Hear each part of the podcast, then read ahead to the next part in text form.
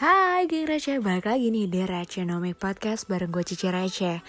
Nah kali ini gue pengen sharing insight Mungkin kalau pengemudi mobil pada ngerti kali ya, pada pa gampang pahaminnya.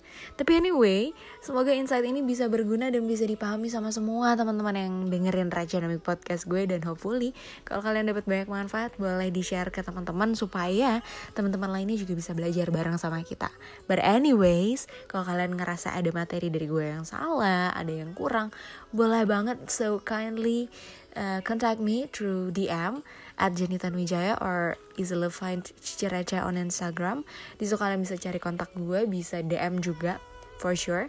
Dan kita bisa discuss a lot di sana. So today gue bakal sharing tentang uh, bagaimana uang merupakan alat dan sebenarnya uang bisa bawa kamu ke mana pun kamu mau, ke mana pun kita mau, tapi tetap supirnya kita.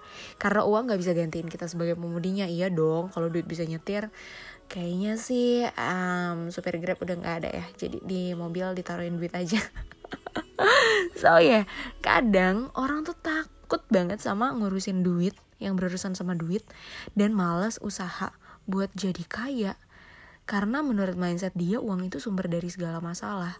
Bener gak sih dari dulu ya? Sering banget gue denger omongan uang itu sumber masalah. Padahal se sejujurnya uang itu cuman apa ya benda mati gitu. Gimana caranya dia bisa jadi sumber masalah kalau dia benda mati? Dia bisa ngapa-ngapain cuy? Nggak punya nyawa. Lah kita yang ngontrol kita yang ngarahin si duit itu disuruh ngapain? Jadi kalau duitnya kalau jadi ada masalah bukan salah duit tapi salah orangnya. Make sense apa enggak kalau make sense lu boleh lanjut dengerin omongan gue. Ya kalau misalnya emang dasarnya nih suka belanja ya sama kayak gue ya.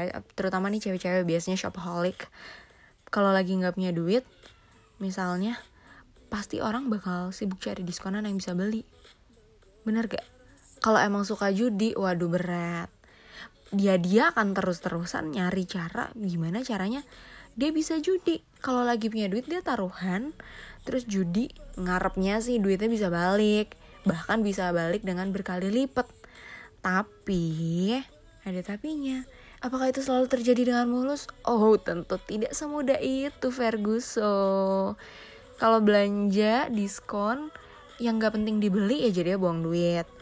Kalau judi, judi ngasal tapi gak jago, ternyata ya habis aja duitnya ludes. Lu mau sampai jual-jual segala macem deh, hancur. Ya percaya gak percaya memang banyak orang yang hancur dari kayak gitu, bener gak? Nah, bisa bayangin ya kalau misalnya orang yang punya mindset seperti itu, kalau mereka punya duit gimana? Ya sama aja lah. Ketika nggak punya duit cari diskon, punya duit ya kalap. Itu duit diambur-amburin kayak flying, flying money, money, flowing, flowing money. Kayak ya udah asal aja kayak oh ini bagus beli ini bagus beli ini diskon beli semua masuk keranjang kayak kalau lagi belanja online di Shopee di Tokped ini murah add to cart. Ini murah add to cart. Bahaya banget ya. Apalagi kalau yang judi ya. Wah parah. Judi biasa mungkin mulai dari judi biasa main gaplay di dekat rumah judi bola di internet terus lama-lama naik kelas ke kasino. Ya kerenan dikit sih tempatnya tapi tetap aja still it's a judi anyway. Dan kayak nggak ada nothing definite gitu. Kayak itu lo sebenarnya hoki-hokian gak sih? Kayak lo nggak bisa pelajarin man right? Kalau itu for fun doang gue nggak I'm not blaming kalau orang yang do it for fun tapi kayak kalau do it for like addict gitu kayak gak banget deh ya gak sih? Karena itu bahaya banget jujur kalau lo udah addict sama satu hal you will spend everything you have on it. Dan itu udah mindset yang salah ya karena itu on negative thing kayak judi gitu. What what return would you get from judi gitu? Nothing man. Jadi ibaratnya nih ya kayak gitu salahnya bukan salah kita dong. Kalau udah kayak gitu duitnya habis ya sebenarnya salah orang eh sorry bukan salah uangnya tapi salah kita. Karena kita yang nggak bijak. Kita yang seenak jidat pakai duit for nothing. Ya sama aja kayak misalnya kita nyedir nyetir mobil deh.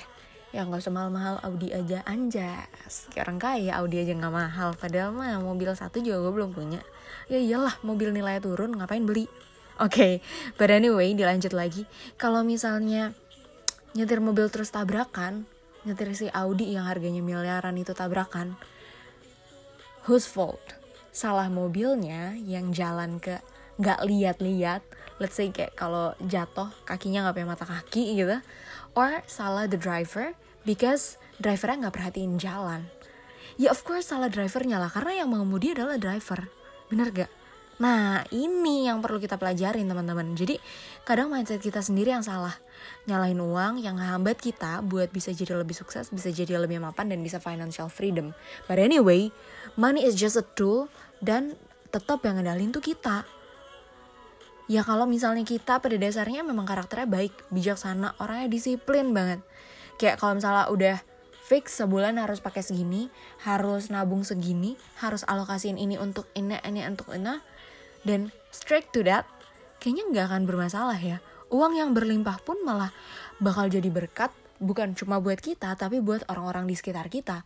Kalau memang kita lagi lebih kita bisa bantu orang, right? Tapi jangan dibegoin juga ya guys. Literally.